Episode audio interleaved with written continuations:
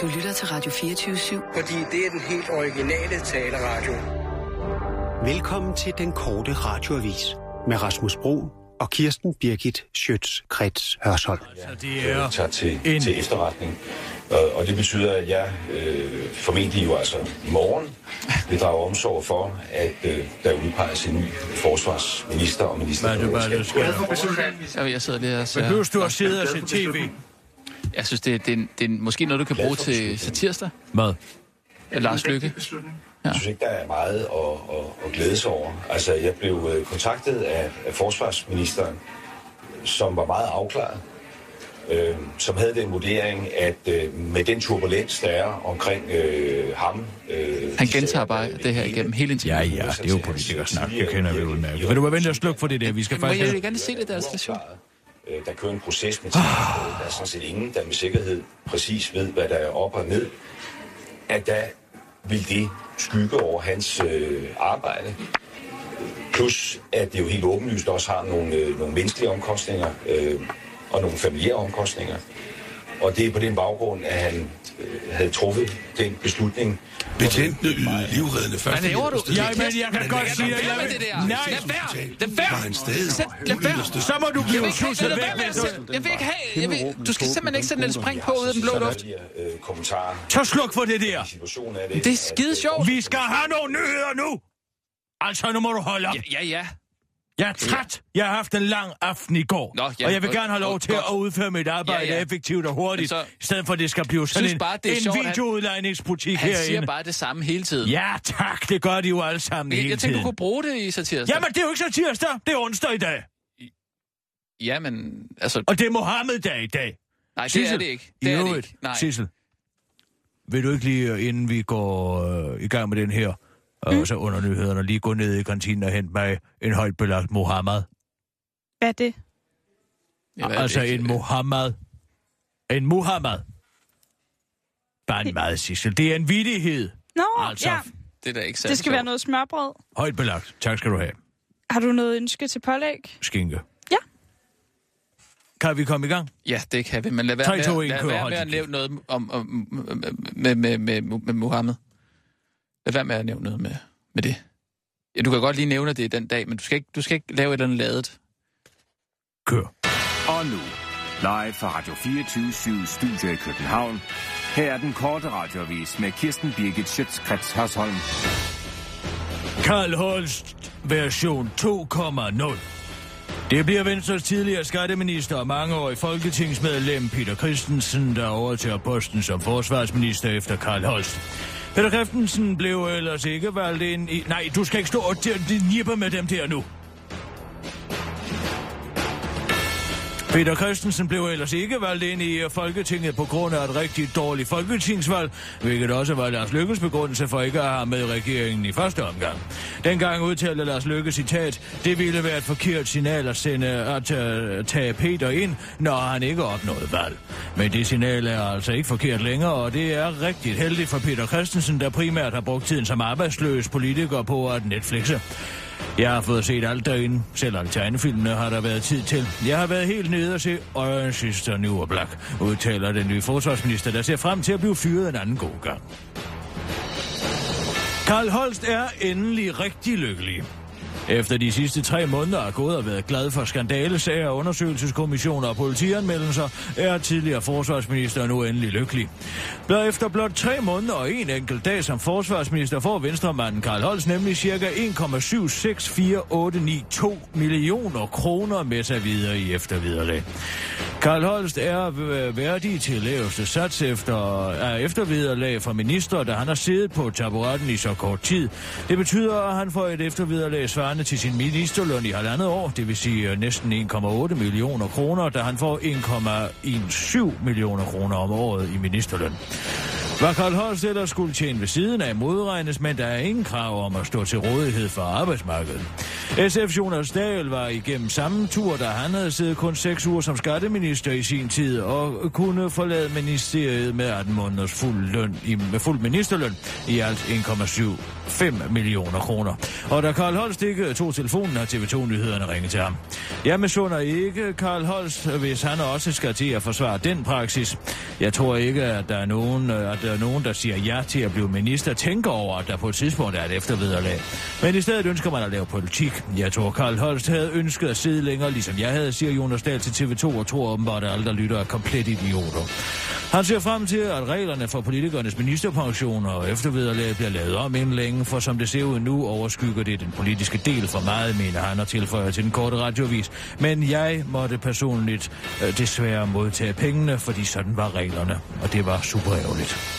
Carl Holst ser frem til at få lidt mere glæde ind i sit liv, da han indrømmer, at han måske ikke altid har været så glad, som man foregav at være i sit korte virke som forsvarsminister.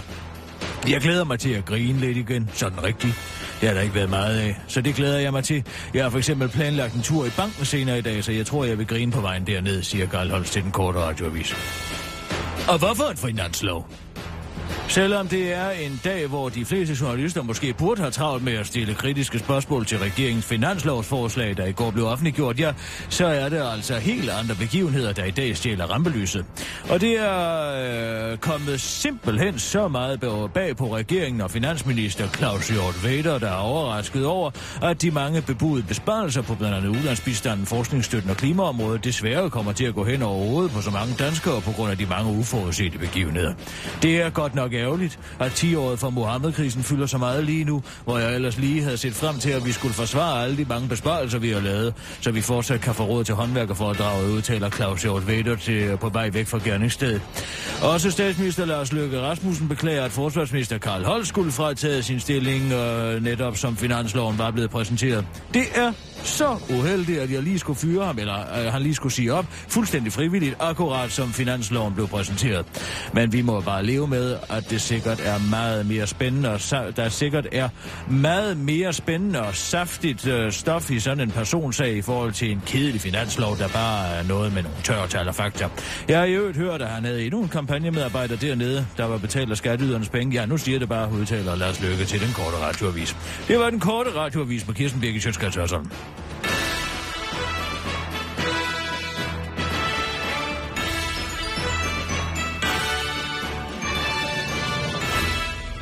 Ja tak, Kirsten. Du har det ikke godt i dag. Hvad for noget? Du render på toilettet hele tiden. Hvad er det med dig? Hvad er det, du er så nervøs for? Er det Mohamed? Ja. Det synes jeg, det giver sig. Får selv. Du nervøs mave? Ja, det gør, det gør jeg faktisk. Ja, det synes jeg da. Du er bange for salafisterne kommer efter dig. Nej, jeg er bange for, at du siger noget, som du ikke burde sige. Og du så dermed bliver impliceret i den udtalelse og får hugget hovedet af på YouTube. Ja, altså jeg synes da i forvejen ikke, det er særlig rart at sidde så tæt på Mads Brügger og... hvad han ellers sidder og skriver uh, smedetekster i Jyllandsposten, eller hvad han, hvad han laver, altså. Ja, det bruger han jo meget tid så meget op i det. Han er blevet en rigtig fri og ytringsfriheds- og ridder. Det ja. har jeg også sagt til ja. ham. Det synes jeg er dejligt at se. Ja. Der er nogen, der er endelig tør. Nå, synes du det? Ja. ja, det synes jeg faktisk. Jeg sidder bare og tænker på, hvis der kommer nogen ind på kontoret, så det første, de ser, det er jo vores øh, skrivebord. Så det er jo os, der ryger først der. Men jeg har så jo sagt til dig, jeg har, altså, der er ingen, der kan komme bag på mig. Der er ingen, der kan chokke mig. Jeg kommer til at høre dem allerede på vej op ad trappen. Jeg ved ikke, om de tager de... Det er måske værd lige at finde ud af, om de tager elevator eller trapper sådan nogen.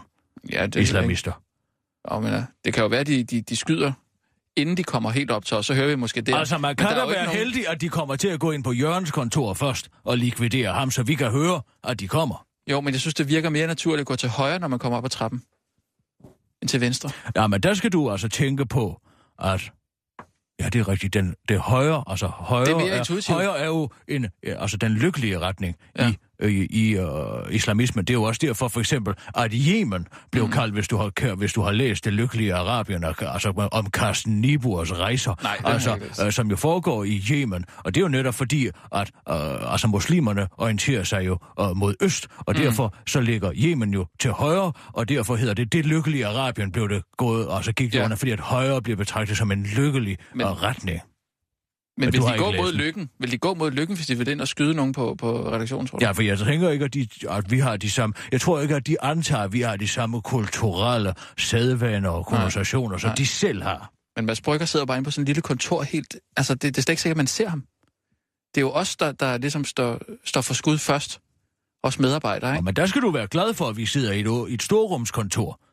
For der kan de jo altså komme... Der kan de gå efter nogen andre først. Jo, men jeg sidder jo lukket helt inde. Jeg sidder i sådan et hjørne. Ja, det bliver jo rent det mundt og køkken med dig. Så skal man ned under bordet, jo. Ah, men man vil hellere dø på fødderne eller på knæene, ikke sandt? Som man siger. Jamen, jeg vil helst overleve. Jeg tror desværre, at du kommer til at lade det. Jamen, det er jeg da også bange for, at jeg gør. Men jeg kan ikke se, hvordan du skulle kunne slippe ud. Altså, der er jo kun én udgang. Jamen, jeg kommer til at slippe, fordi mit, skud og mit, mit uh, tøj er skudsikkert.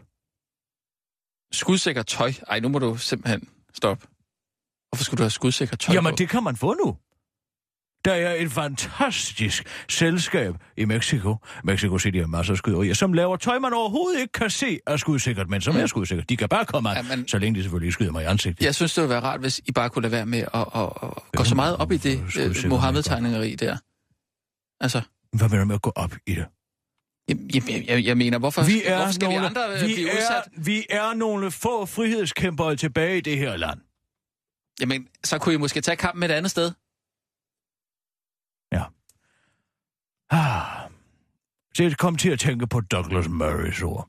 Altså den britiske øh, frihedskæmper derovre, som sagde noget meget klogt her mm. forleden dag. Ja. Han sagde, frihed har jo faktisk aldrig været særlig populært.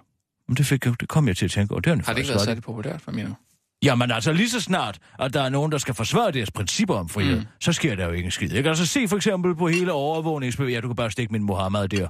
Altså, tænk, her skal du have. Altså tænk engang for eksempel på hele overvågningssagen, ikke? Altså alle de her, vi bliver overvåget i hovedrøver. Altså når de sådan folk siger, nej, men det kan da godt være, de kan følge med på min computer, det kan godt være, de kan se, hvad der sker i mit hjem, men jeg har jo ikke noget at skjule. Altså så går principper jo noget direkte fløjten, ikke sandt? Mm. Og vi har så nogle få, som stadig opretholder en eller anden form for minimum af princip omkring ja. De her ting. Ja, men vi har jo vi har også nogen, der har en familie og nogle børn, øh, som vi har lyst til at være i nærheden af. Ikke? Og så mener jeg bare, som mine medarbejdere her på, øh, på stationen, der skal man jo ikke udsættes for, for livsfare. Altså over på... Øh... Bare fordi, at vi har nogle grundlæggende værdier. Hvad mener du? Ja, ytringsfrihed. Ja, men altså, der er jo ingen grund til at tegne en tegning, når de bliver så sure.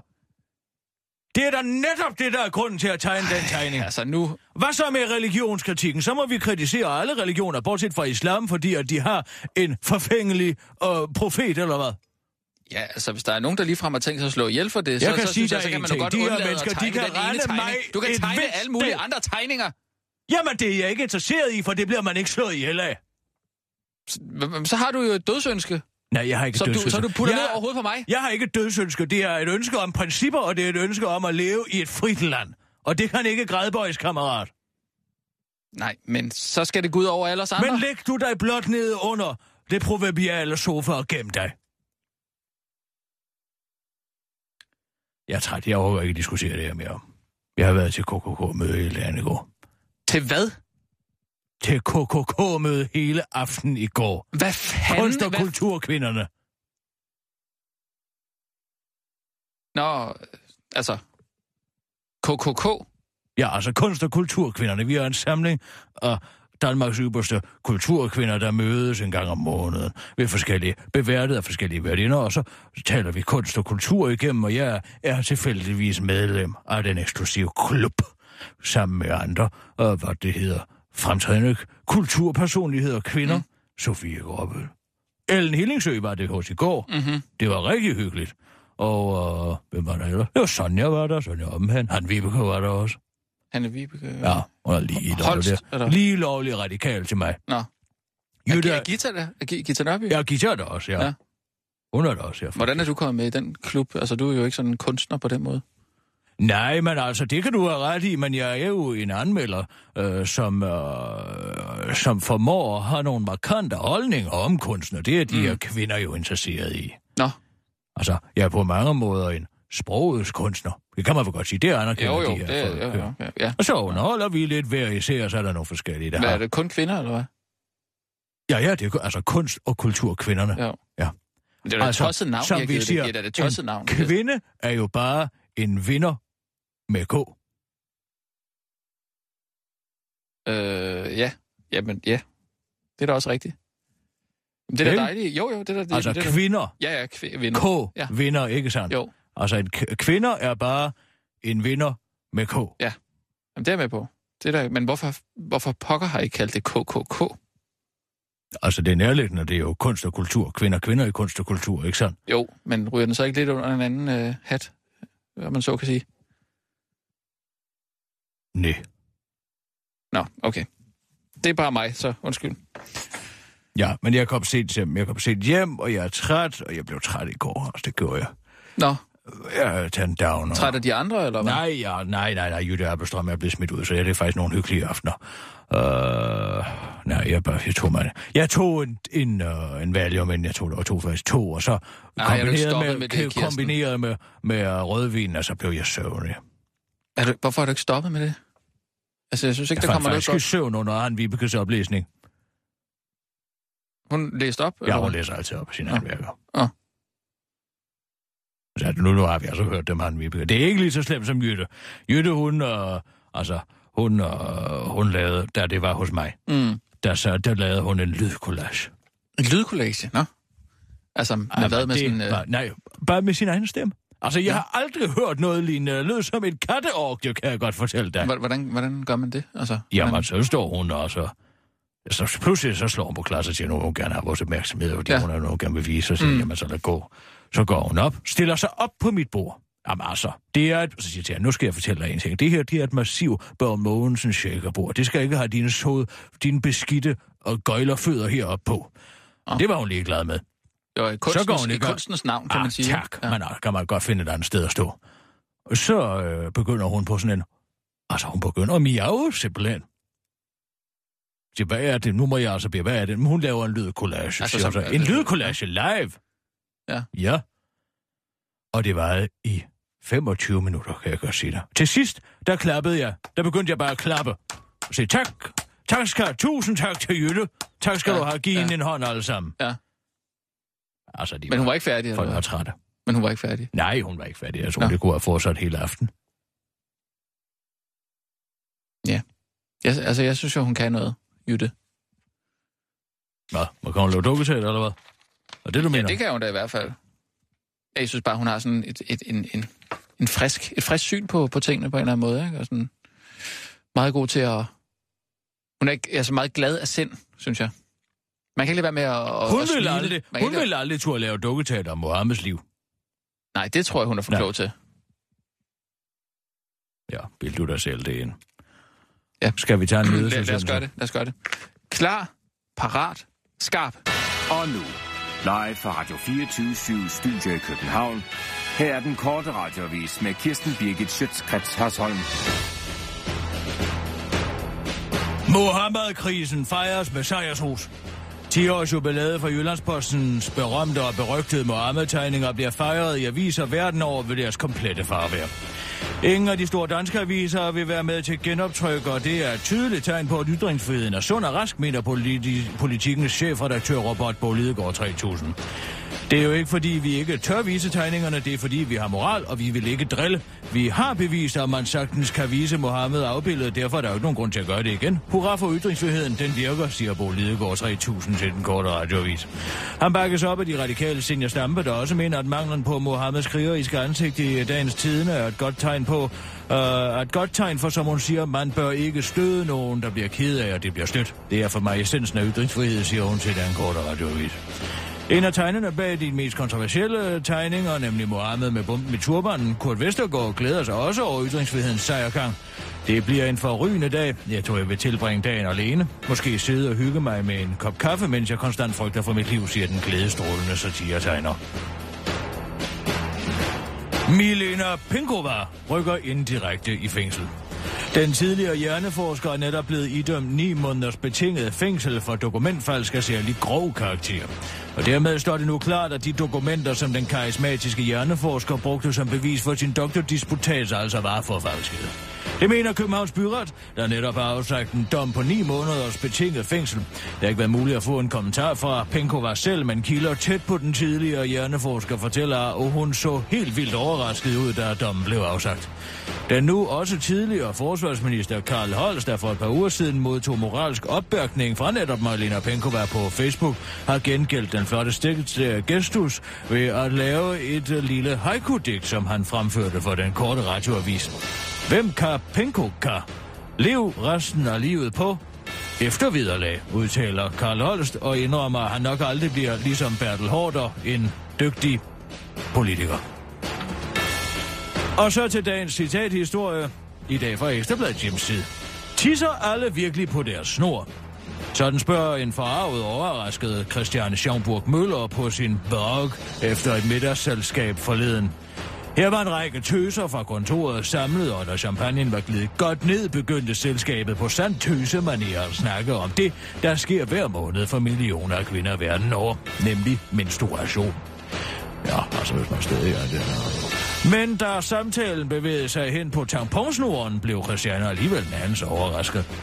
Det viser sig, at der er nogle mange piger, der tisser på deres tamponsnor. What? Ja, ja, faktisk var det kun mig og en anden med selskabet, der så sådan ud i hovedet. Ah, hvad gør I? Siger Christiane og fortsætter. Jeg kunne aldrig finde på at tisse øh, på snoren, mens øh, snoren hænger fri til... Jeg kunne aldrig finde på at tisse, mens snoren hænger fri til at kunne opsøge, opsuge min urin. Og derefter har snoren liggende i min truse fuld af tis. Jeg tager den tager til siden, fortæller Christiane, som var så overrasket over de nye oplysninger, og hun blev nødt til at spørge nogle andre veninder om det samme spørgsmål dagen efter. Men også her måtte...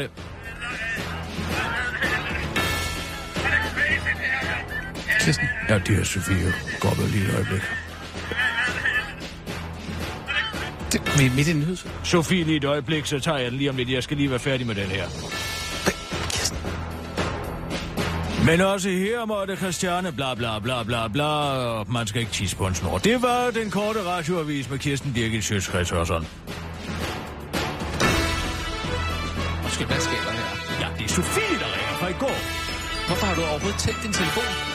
I tilfælde af, at der er nogen, der skulle ringe. Nu blev du ikke færdig med historien heller. Så siger du bare, det er også ligegyldigt.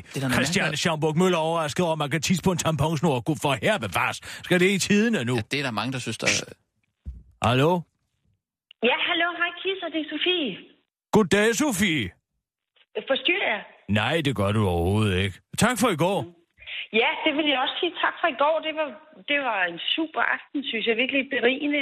Rigtig hyggelig. Rigtig ja. Hyggeligt. Det er altså, Ellen er en vidunderlig værtinde. Jamen, hun er fuldstændig fantastisk. Hun har så meget klasse, den dame. Det er det. Men hun kommer jo også ud af en stolt og fin familie. Det kan man godt mærke på hende. Ja, det kan man godt. Og er du okay? Eller hvordan har du det? Ja, ja, ja, det. Jeg er okay. Hvad med dig? Er du okay?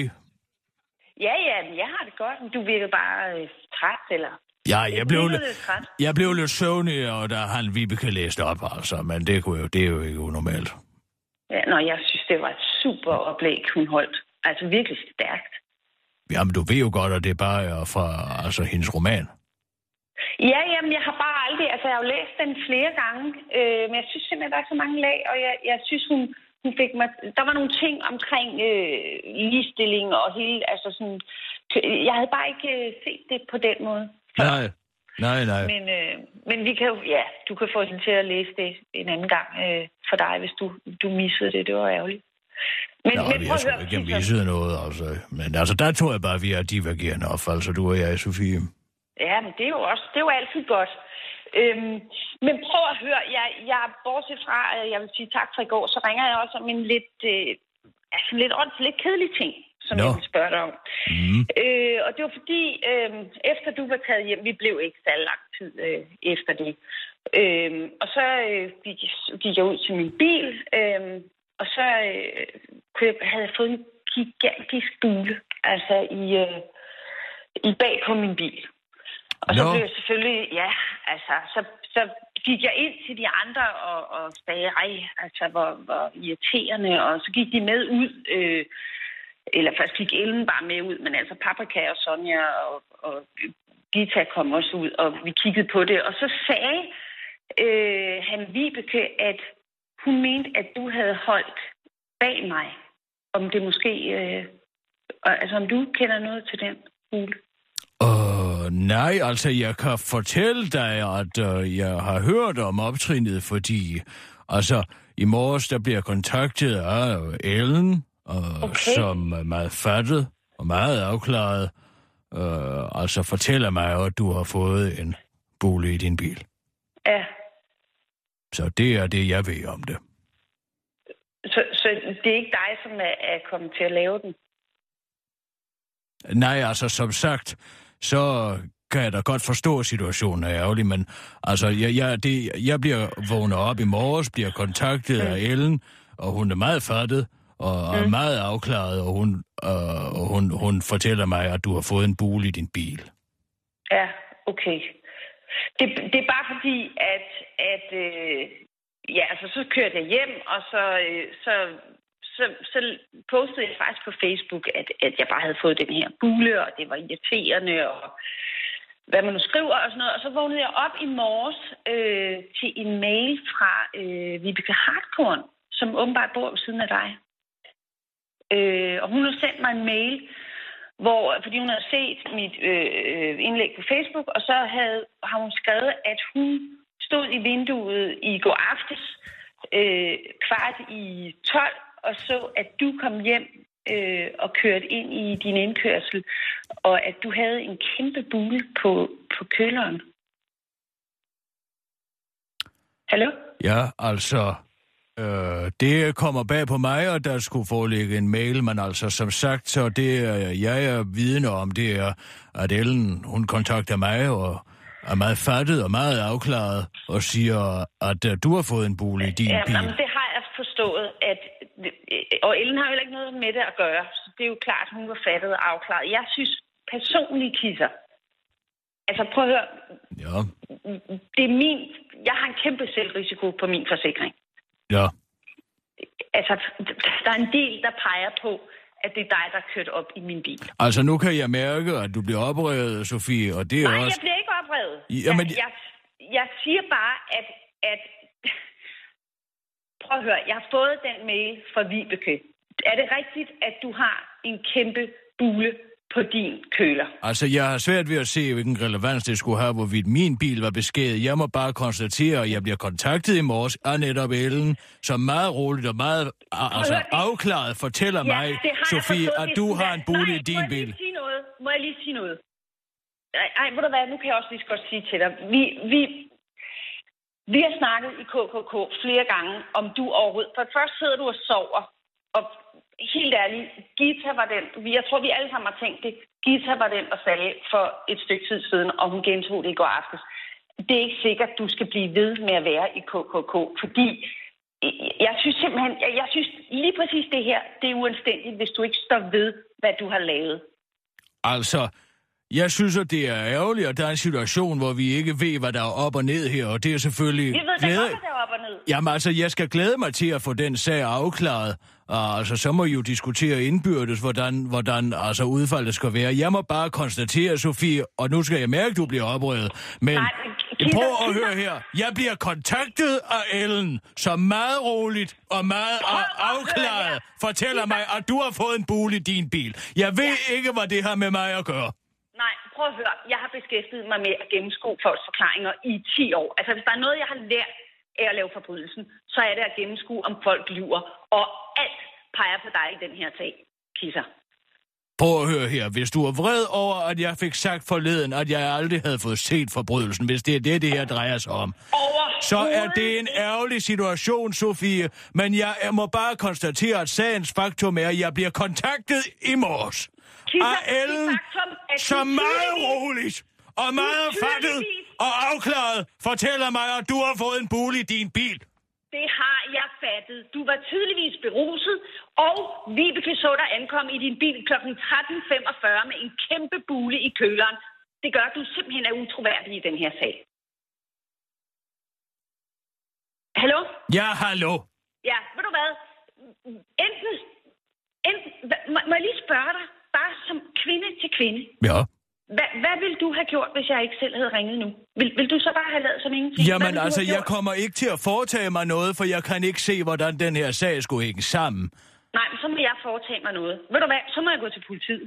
Jeg kender faktisk, jeg har en del gode kontakter derinde fra, fra mit arbejde med forbrydelsen. Jeg har mødt rigtig mange betjente derinde, og jeg tror, at jeg kommer ret hurtigt igennem med den her sag. Sofie, jeg vil glæde mig til den politianmeldelse. Det glæder jeg mig over. Jeg er glad for, at vi kan komme til bunds i den her sag og finde ud af, hvad der er op og ned. Altså, jeg synes ikke, der er noget at glæde sig over. Det, det synes du åbenbart. Ja, det synes jeg faktisk. For jeg synes, det er vigtigt, at vi får afklaret, hvad der er op og ned i den her sag, så vi kan komme videre med vores arbejde i K K K. Og så tror jeg ikke, vi har mere at sige til hinanden, Sofie. Held og lykke med at finde et billigt værksted. Kisser. Kisser? Ja, hvad er der nu?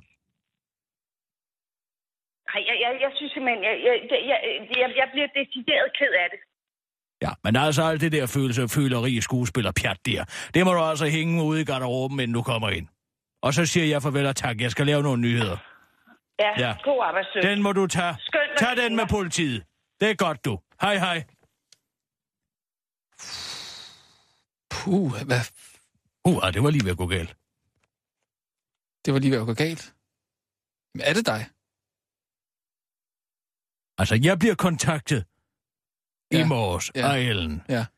som meget fattet og meget afklaret ja. fortæller mig, at Sofie har fået en bule i sin bil.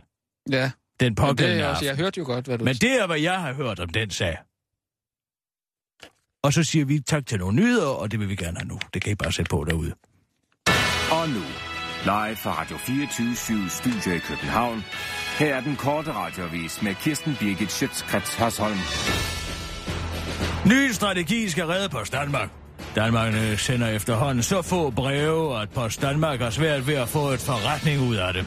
Men nu er firmaet dog klar med en strategi, der skal redde den synkende skude fra at gå helt til bunds. Post Danmark sætter nemlig priserne op for årsskiftet. Det oplyser Henning Christensen, der er chef for Post Nord Danmark, som Post Danmark er en del af, i dag i en officiel pressemeddelelse. Derfor skal danskerne regne med, at når de for fremtiden skal sende et halvtreds grams brev til mormor, så skal de af med hele nitten kroner og ikke de ti kroner, som, vi i dag, som det i dag koster. Vi var rigtig tilfredse med den skyhøje pris, vi havde forvejen, men vi oplevede, at vi kunne blive endnu dyrere, når ingen alligevel bruger vores service, udtaler Henning Christensen til den korte radioavis og forklarer, at de få, der i dag benytter sig af Post Danmark, er dem, der virkelig ikke har nogen anden løsning, når de skal sende et brev eller en pakke. Så gik det jo pludselig op for os, at vi ikke behøvede at forbedre vores måde at drive forretning på, men bare sætte priserne op, udtaler Henning Christensen, der også er formand for foreningen for afskaffelse af håndskriften til den korte radioavis. E U sniløber, hvor ære. En hver med en smule kendskab til det gamle testamente ved, at vor herre effektivt satte en stopper for menneskehedens forsøg på at bygge sin vej ind i himlen via Babeltårnet ved at give menneskene forskellige sprog. Se, de er et folk med samme sprog. Når de begynder at handle sådan, vil intet af det, de planlægger, være umuligt for dem. Lad os stige derned og forvirre deres sprog, så de ikke forstår hinanden, som der skrevet står.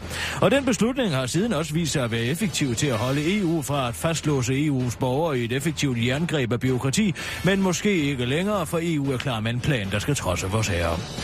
Nu kræver det nemlig ikke længere, at man skal kunne tale enten engelsk, tysk eller fransk for at søge en stilling som E U-håndlager. Det skriver E U Observer. Kravet om sprogkyndighed er nemlig diskrimination af mennesker, der ikke har kendskab til de tre hovedsprog, og et problem, der let kan løses med tolke. Særligt tidligere Europaparlamentsmedlem Freddy Black glædes over nyheden. Så kan det være, at jeg kan komme tilbage derned og få nogle flere diæter, siger Freddy Black, der er træt af de vattede rejsegodtgørelser, han får i forbindelse med sit arbejde som regionsrådsmedlem i Region Sjælland. En talsperson fra Bruxelles, den korte radioavis har talt med, mener nu lige, at Freddy skal vente med at sælge skindet, der arbejdet stadig kræver, at man kan gøre sig forståelig på sit modersmål. Alla lagt for kvindehad på grund af annonce til mænd. Mælken er sur for tiden hos mælkegiganten Arla. Firmaet søgte nemlig for nylig hjælp fra danskerne til at finde på et nyt yoghurtprodukt ved at skrive følgende. Vi har brug for hjælp. Vi er i gang med at undersøge, om der mangler noget yoghurt til mænd i køledisken. Altså for eksempel noget, der mætter mere, fylder mere og giver mere, end det, der er på markedet allerede. Så er du en mand, eller har du bare en holdning, så lad os høre. Hvad kunne du tænke dig for en slags yoghurt? Men den annonce har nu resulteret i over fire hundrede vrede kommentarer, der forholder sig kritisk over for opslaget. Senest er Emma Holden, der blev verdenskendt for at tage ejerskab over sin egen krop ved at dele en masse nøgenbilleder af sig selv, for på den måde at hævne sig på sin ekskæreste, der tidligere havde delt nøgenbilleder af hende, nu gået ind i koret af vrede kvindestemmer. Emma Holden mener, at alle er for hende til at tænke, citat, at det er utroligt, at vi lever i sådan et gammeldags samfund, som hun siger til T V to og fortsætter. Man skaber et produkt, hvor mænd kan tage afstand fra femininitet, og nu er yoghurt åbenbart blevet en kvindeting. Emma og Emma Holden forudser, at citat, konsekvensen bliver, at man øh, åbner sin homies køleskab og ser kvindejoghurten på hylden og begynder at drille ham, citat slut, som hun siger til den øh, T V to. Hos alle har man valgt at lægge sig fladt ned på maven, da man ikke ønsker at blive lagt for kvindehad, hvilket man i virksomheder betragter som det næstværste, der kan overkomme forretningsdrivende. Så her undskylder man og indrømmer, at formuleringen er uheldig. En tilfældig mand, som den korte radioavis har talt med på gågaden i Holbæk, udtaler, det er da super ærgerligt, at der ikke kommer en yoghurt, der kan mætte mig lidt mere og måske smage andet end hyldeblomst, eller hvad ved jeg. Men og hvis resultatet bliver, at vi fastholder kvinderne i et undertrykkende jerngreb, så kan jeg da bare spise en hurtig bolle med ost, udtaler den underdanige mand til den korte radioavis. Så er den også gal hos Fiat. Kort en uge efter Folkevogn blev afsløret i at fuske med udlændingen af NOxgas, rammer en skandale Fiat, der kan få store konsekvenser for deres danske kunder, men også firmaets kunder internationalt. Skandalen blev afsløret, da medlemmer af Trykkefrihedsselskabet skulle ud og køre, for derefter at tage ind på den populære italienske restaurant på Kongens Nytorv, der bærer samme navn som det italienske bilmærke, hvorfor overskriften til historien kan være misvisende, ligesom koblingen til skandalen med Folkevogn og NOxgas kan være unødig misvisende. Der er nemlig tale om skandale på den København Restaurant, restaurant Fiat, eller skandaler måske så meget sagt, men i hvert fald er Søren Espersen sur over, at han, Flemming Rose og Lars Hedegaard fik aflyst en planlagt spisning efter en Mohamed-tegningsarrangement, der skulle være foregået i aften. På Fiat frygtede restaurantchef Patricia Gomes, at Rose og Hedegaards medfølgende P E T-vagter ville skabe utryghed blandt de øvrige gæster, og derfor blev de to debattører bedt om at holde sig væk, men den køber Søren Espersen ikke. Han henviser til Flemming Rose og Lars Hedegaards status som frihedskæmper. Det er en skændsel. Lars Hedegaard, Flemming Rose er frihedskæmper, og det er helt uacceptabelt at afvise dem, siger Søren Espersen T V to, til T V to. Lars Sørensen, økonomichef på restauranten, indvender dog, at aftalen med Trykkefrihedsselskabet til at begynde med var, at der skulle komme tyve gæster. Det blev siden til tredive og til sidst fyrre plus fire P E T-vagter. Det var lidt som om, at de havde maskeret problemstillingen, og vi følte os på gyngende grund rent sikkerhedsmæssigt. Vi kunne ikke overskue at tage stilling til et arrangement, der virkede utrygt på vores andre gæster og personale, så vi takkede pænt nej, siger Lars Sørensen til B T. Den begrundelse køber Søren Espersen dog overhovedet ikke. Dårlige undskyldninger er der nok af, og vejen til helvede er brolagt med dem. Når P E T er der, er der sikkerhed, og de andre gæster burde være beæret over at sidde sammen med dem, siger han til T V to og tilføjer til den korte radiovis. Det er jo kun, når Lars Vilks er der, P E T ikke rigtig kan skabe sikkerhed. Når folk, der skyder efter Lars Hedegaard, de kan jo alligevel ikke ramme, siger han til den korte radiovis. Det var den korte radiovis med Kirsten Birgit Schiøtz Kretz Hørsholm.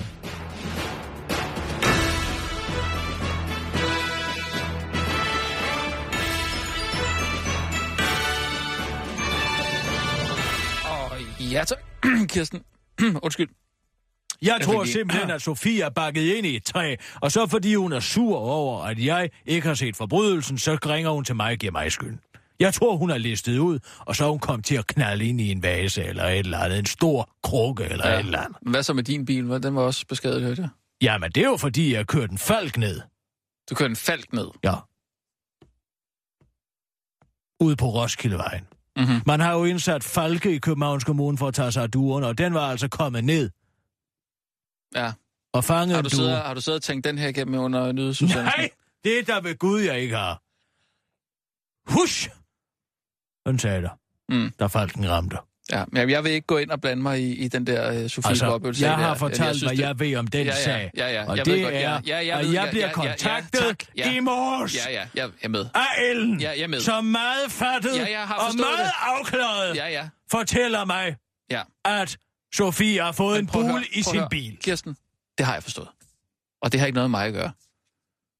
Men jeg siger også bare lige nu, at hvis hun har et problem med forsikringen, hvorfor skal jeg betale for det? Jamen altså... Prøv at høre. Det her det er ikke meget som monopolet. Her Nej, bestemmer okay. jeg. Ja. Godt. Det er altså meget, meget frydigt, det blev smidt ud der fra restauranten, synes jeg. De har der, der været Trykkefrihedsselskabet der, ja, så tror jeg, de skal komme der og fylde hele restauranten med deres uh, trykkefrihedssnak. Mm. Ja. Nå, det synes du? Ja. Hvis de fylder hele restauranten, så er det jo ikke et problem for de andre gæster. Jamen, der er jo nogle gæster. Altså, de, de fylder meget af restauranten, ikke? Altså, har du nogensinde været på den restaurant? Der er ikke siddet mere end fyrre spisende gæster på den restaurant. Så hvis der virkelig drejer oh, sig om fyrre det... medlemmer af Trykkefrihedsselskabet, så vil de fylde hele restauranten, og dermed er den dårlige undskyldning, som det retteligt er. Hvad er det for noget, Pia? Der er masser af plads til... Der er, mere... der er altså plads til mange flere end før. Nej. Jo, det er der. Niks. Der er to etager. Niks. Der er to etager. Og plus, at du kan sådan rykke ind bagved. Ja, men hvis der er to etager, så kan man jo bare holde Trykkefrihedsselskabet nede i stuen, og så, fordi spisende gæster er ovenpå, så er det jo kun dem nede i stuen, i stuen der bliver skudt. Jo, men hvis der rykker nogen ind med et maskingevær, som har tænkt sig at plukke hele bundet, så, tror, tror du, hva, hva, så går, de, går de ind og kigger, skal vi gå op eller ned? Det er det samme problematik som lige herude. Det er nøjagtigt det samme. Eller bomben, smid en håndgranat ind, hvad ved jeg? Fordi der er nogen, der har lyst til at sidde og, og, og diskutere, om, om man kan få lov til at tegne en krusedulle. Altså, hvis der kommer en håndgranat, så skal du ligge dig fladt ned på jorden. Ja. Det siger alle, der har været i nær kontakt med sådan en. Hvad Men prøv en gang at tænke på, hvordan Lars Hedegaard og Flemming Rose har det. Tænk, at de overhovedet kan få et liv til at fungere, når de er på I S I S dødsliste. Men hvad har det med os andre at gøre? Jamen, du skal da være glad for, at der er nogen, der gider at tage, tage dine rettigheder i forsvar, kammerat. Og skulle de så ikke få lov til Jamen, at sidde og spise på Fiat? Jeg gider da ikke at sidde og tegne den, den, den, den tegning. Jamen, så lader der være. Det gør det heller ikke. Eller, Jamen, det er der ikke spørgsmål om, hvorvidt du har lyst til at gøre det eller ej. Det er et spørgsmål om, at vi alle sammen er tvunget til at lade være, for ellers ja, det vi slået okay, ihjel. Fint nok. Men jeg siger også bare, som restauratør, hvis du får at vide, der kommer et selskab på, hvad siger de, tyve personer til at starte med. Ja, tyve personer til at starte med. Så siger med. de, ja, nå, det, ja det, det er fint, ja. det, er, det er tyve personer, ja. det noterer vi. Ja. Og så ringer de en uge efter. Ja, og så siger de, nu kommer der tredive. Vi kommer tredive i stedet for. Ja. Nå, okay, det kan vi ja. godt finde plads til. Ja, ja, ja, det er nok, ja, vi skal nok lige rokere lidt om og lige finde nogle, øh, nogle ekstra stoler og noget, men no problem. Men du siger jo, tredive. Der er masser af plads. Og så ringer de igen. Du siger jo til mig, der er masser af plads derinde, så tredive burde jo ikke være problem. Jamen, det kan jo være, der har været andre at bestille bord i mellemtiden. Så ringer de så igen og siger, nu vil jeg så fyrre. Ja. Så, så vil jeg da som forretningsdrivende sige, fire rykker, og nu kommer jeg til at tjene mange penge. Ja, plus fire P E T-folk. De skal jo ikke spise alligevel. Nej, lige præcis. Så skal de bare sidde og optage plads på restauranten. Jamen, de står der udenfor, går jeg ud fra. Bevæbnet. Det ved jeg ikke, de hvor de har tænkt sig at stå. De står der altid udenfor studiet her, når NASA er herinde. Så står der, der altid to. Nydelige her. Med en øresnegl. Mm. De står jo ikke herinde i studiet og optager pladsen. Nej. De kommer til at stå ude på Kongens Nytorv. Ja, men der er også udendørs servering der, siger bare de. Ja, det er jo så i givet fald dem, der bliver ramt først. Så burde de jo bare sidde udenfor. Men altså, det er jo... Der kan du se bare det, at man diskuterer, hvem bliver ramt først. Altså, så kunne man måske holde det, det, det, den middag et andet sted. Jamen, så, må de, noget catering, så må de skulle holde det hjemme hos mig. Det var da en god idé. Ja, det er fint. Gå i breaking. Ja, gå i breaking? På hvad? Hvad nu? Går breaking på hvad? Breaking ja, så må jeg jo udsøge en til invitationen. Ej, du, vi, vi holder lav profil med det her, Mohamed, og det har jeg sagt. Med sidste nyt. Du gør det. Du stopper det. Den korte radioavis udsætter her med en håndsrækning til Trykkefrihedsselskabet. Lars Hedegaard, Flemming Rose, hvis I hører efter og hører med, så skal I være velkommen til at hedde ude i min vinterstue på Dalgas Boulevard og spise jer så... Jeg ved ikke, hvad I skal have. Skal jeg måske vel have en...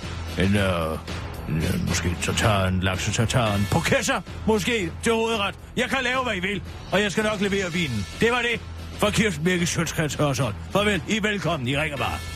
Lars, du har mit nummer fra sidst.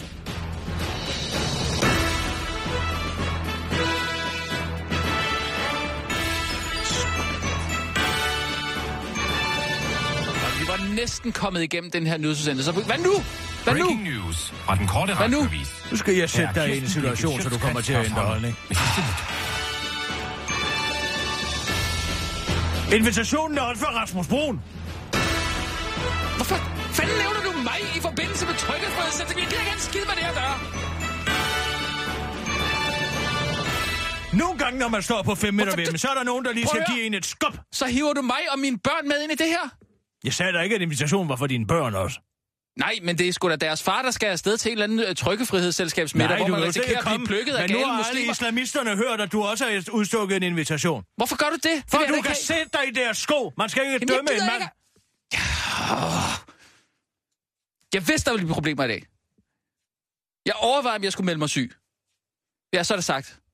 Men jeg overvejede faktisk, om jeg skulle melde mig syg, fordi jeg vidste, at du kunne finde på sådan noget fuldstændig...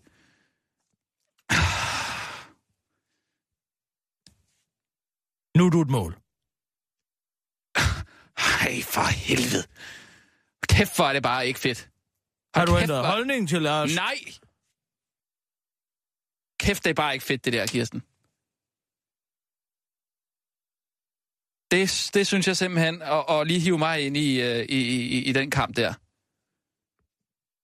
Hmm. Jeg har hele tiden sagt, at jeg har ikke noget behov for at tegne Mohamed. Nej, men det handler ikke om dit behov for at tegne Mohamed. Det handler om, at vi som samfund har ret til at gøre det, hvis vi vil. Og det har vi de facto ikke. Fordi der er nogen meget... Det er jo vold. Altså, volden har vundet over ytringsfriheden. Det har den. Det kan vi se i dag, ikke? Og så ser jeg sådan en, en ellers modig og progressiv avis som Jyllandsposten jo i dag op og tager den gamle side, genoptrykker den, men uden Mohammeds billeder, ikke sandt? Hvorfor? Fordi de er blevet klogere. Fordi at volden har sejret. Fordi at man netop ikke kan øh, drage folk ind i en konflikt, man vender mig ned af Kirsten Birgit. Og, og, så, og receptionister og det ene og andet skal frygtelig få deres liv. Du skal jo gå igennem en port. Og metaldetektor og det ene eller andet, der er sikkerhedsvagter på J V Politikens hus. Det har vi jo ikke her. Nej, men det kunne være, hvis vi fik det, at du ville åbne dine øjne lidt. Jeg snakker med Jørgen om at få noget sikkerhed. Nej, men... Tak, tak for lort. Det var så lidt. Jeg tror, du bliver glad for det. Det var ironisk. Du vil takke, det var ironisk. Du vil takke mig i fremtiden. Du vil takke mig i fremtiden. Det vil du. Altså... Vi skulle, vi skulle have snakket om uh, Kevin Snell. Jo, så snakkede om Kevin Snell. Hvad er der? Havde han ret? Ja, det havde han faktisk. Det havde han faktisk. De, det var A B, der skulle mødes med Lystrup I F. Nå, og hvem, hvem, hvem, hvem, hvem satte han sig på? Han satte sig på A B. Og de vandt. Lystrup, er det Aarhus? Ja, ja det, det er Aarhus, ja. ja. Mm. Ja, men det var jo godt. Hvad mener det er Lystrup Bagelse? Er det ikke noget, der hedder det? Lystrup Bagelse Sø? Det nej, jeg den, tror, der ligger Lystrup ligger lige ud for E O, ikke? E O. E O. E O. E O. E O, ja. Jamen, no. øh, nej, Tystrup hedder det. Det hedder Tystrup Bagelse. Er det ikke noget, der hedder det? Nå, det er også lige meget. Øhm, men, øh, men det vil jo sige, at det står et et. Ja, altså den første tog en fejl. Der tog en fejl. Det var øh, Hobro Esbjerg. Den blev uafgjort. Den, den blev stod, uafgjort. De stod til at vinde i meget lang tid, Hobro. Ja, men han havde lagt en lort over på øh, Esbjerg-siden. Og så var han gået over på Hobro-siden. Mm. Jeg ved ikke, om det er snegl for, for uafgjort. Det ved jeg ikke. Men det nej, det, det, to, det, to. Det, det, det kan vi ikke begynde at sige nu. Nej, det skal altså, være klokkeklare ja, beviser. Klokke ja. Men hvad så, hvis han sætter sig lige i midten? Skal vi så arbejde med, at han har en zone af uafgjorthed? Mm. Nå, hvad er den næste kamp? Han skal vel have få sin kamp, som foregår i dag, ikke sandt? I aften, jo, måske. Ja, øh, jeg går lige ind på Danske Spil her. Øh, der er forskellige. Skal det være danske kampe, eller skal det være... Øh... Der er noget Premier League, tror jeg. Ja, lad os tage noget Premier League. Manchester United. Wolfsburg. Fint. Sissel? Ja. Der er også Juventus Sevilla. Jamen, jeg er ligeglad. Det kan være en af de andre. M B Gladbach. Manchester City. Hvad, vælg en af dem. Jamen... Øh... Vælg nu en. Åh, oh, det er svært. Så beder jeg Sissel om at printe... Øh, hvad hvad med... Øh... Mm... Ej, nu vælger jeg. Nej, nej, jeg... jeg, jeg, jeg... Vi tager United-kampen. Ja, det er altså nogle meget sikre kampe, det her. Kom jeg... nu bare. Shakhtar Donetsk, Paris, Saint-Germain. Hvad med den? Det er fint. Sissel, du sætter ikke. Nej, nej, nej, det var svært. Ej! Kom nu i gang og beslut dig.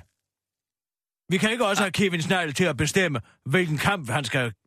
Nej, men vi kan også spille, vi kan spille noget tennis. Tennis. Lukas Lark, og det her klokken tretten, den starter. Men det kan han ikke nå. Nej, det kan han ikke nå. Rasmus, altså vi skal have nogen... Godt, så tager vi Manchester United Wolfsburg. Godt. Sissel, okay. Du klarer den. Vi har en nyhedsudsendelse. Ja. Lad os komme i gang. Klar, parat, skarp. Og nu. Vær nu lidt glad over det, Mohamed dag i dag. Hvordan skal jeg... Her er den korte radioavis med Kirsten Birgit Schiøtz Kretz Hørsholm. Verdens tommeste trusselgivet.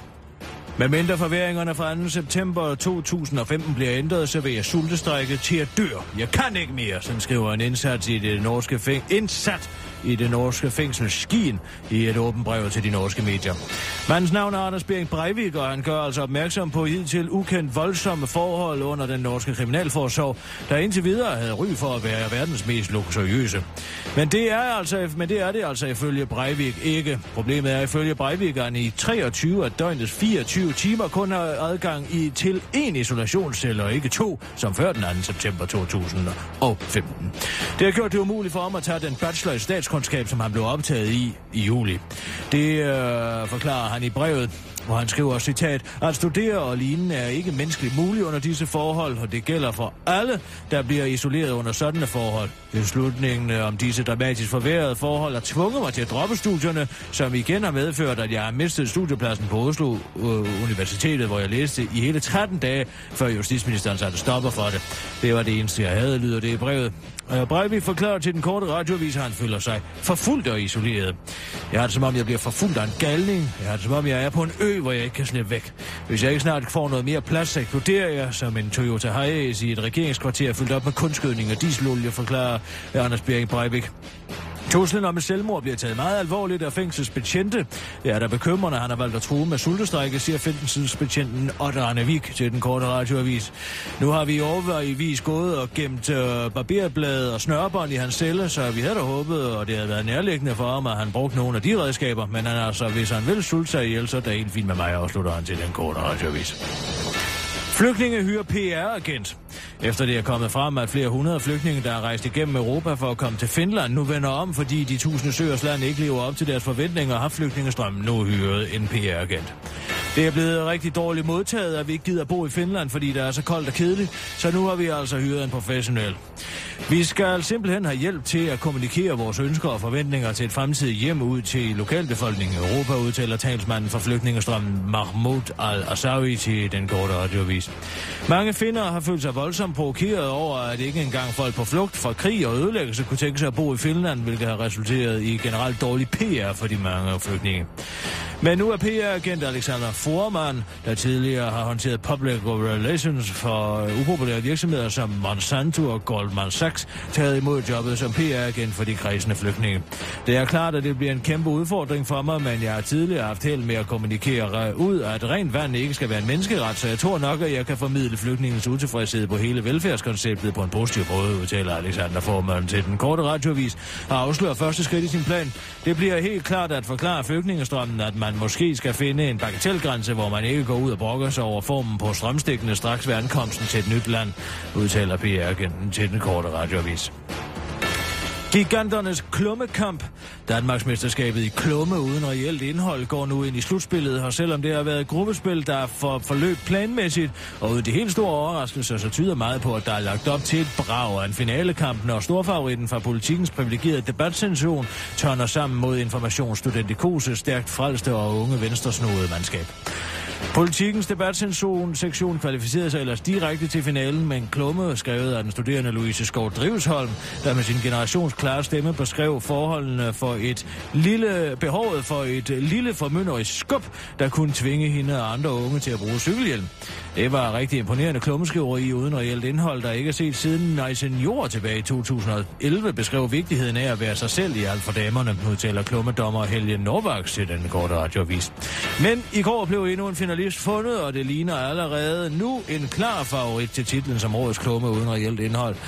Det var ellers en outsider fra Informations normalt lidt mere indholdsrig hold af klumnister, der i forgårs kvalificerede sig til slutspillet med klummen Jeg er så normal, og jeg skammer mig, skrev den studerende Max Martinussen. Martinussen.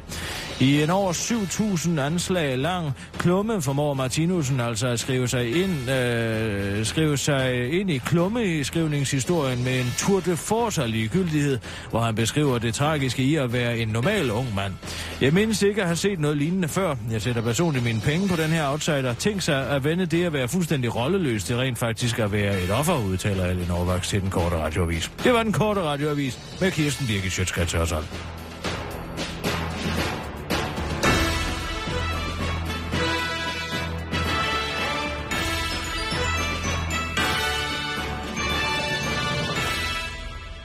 Ja, tak.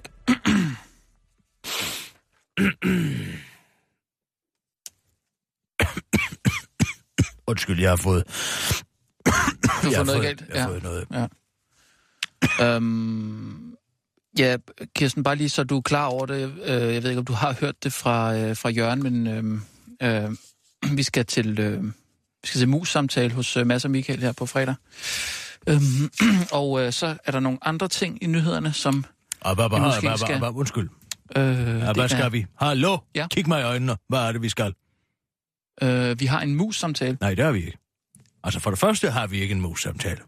Vi har en mus-samtale på... Nej, nej, nej, det har vi. Det er der noget, der hedder. Jo. Kom igen, prøv igen. Vi har en mus-samtale her på Hvad fredag. Hvad står mus for? Medarbejderudviklingssamtale. Ja, så har vi jo ikke en medarbejderudviklingssamtale-samtale, vel? Enten så har vi en mu-samtale, eller så har vi en mus. Og det lyder dumt at sige, vi har en mus på fredag. Okay, så vi har en mus på fredag. Nå. Vi skal muses. Og det lyder da i øvrigt forfærdeligt. Ja, men... Det vil øh... sige, du kan ringe til mig og sige, at jeg ikke kommer. Jamen, det gør du. Nej, det gør jeg ikke. Jeg skal ikke muses.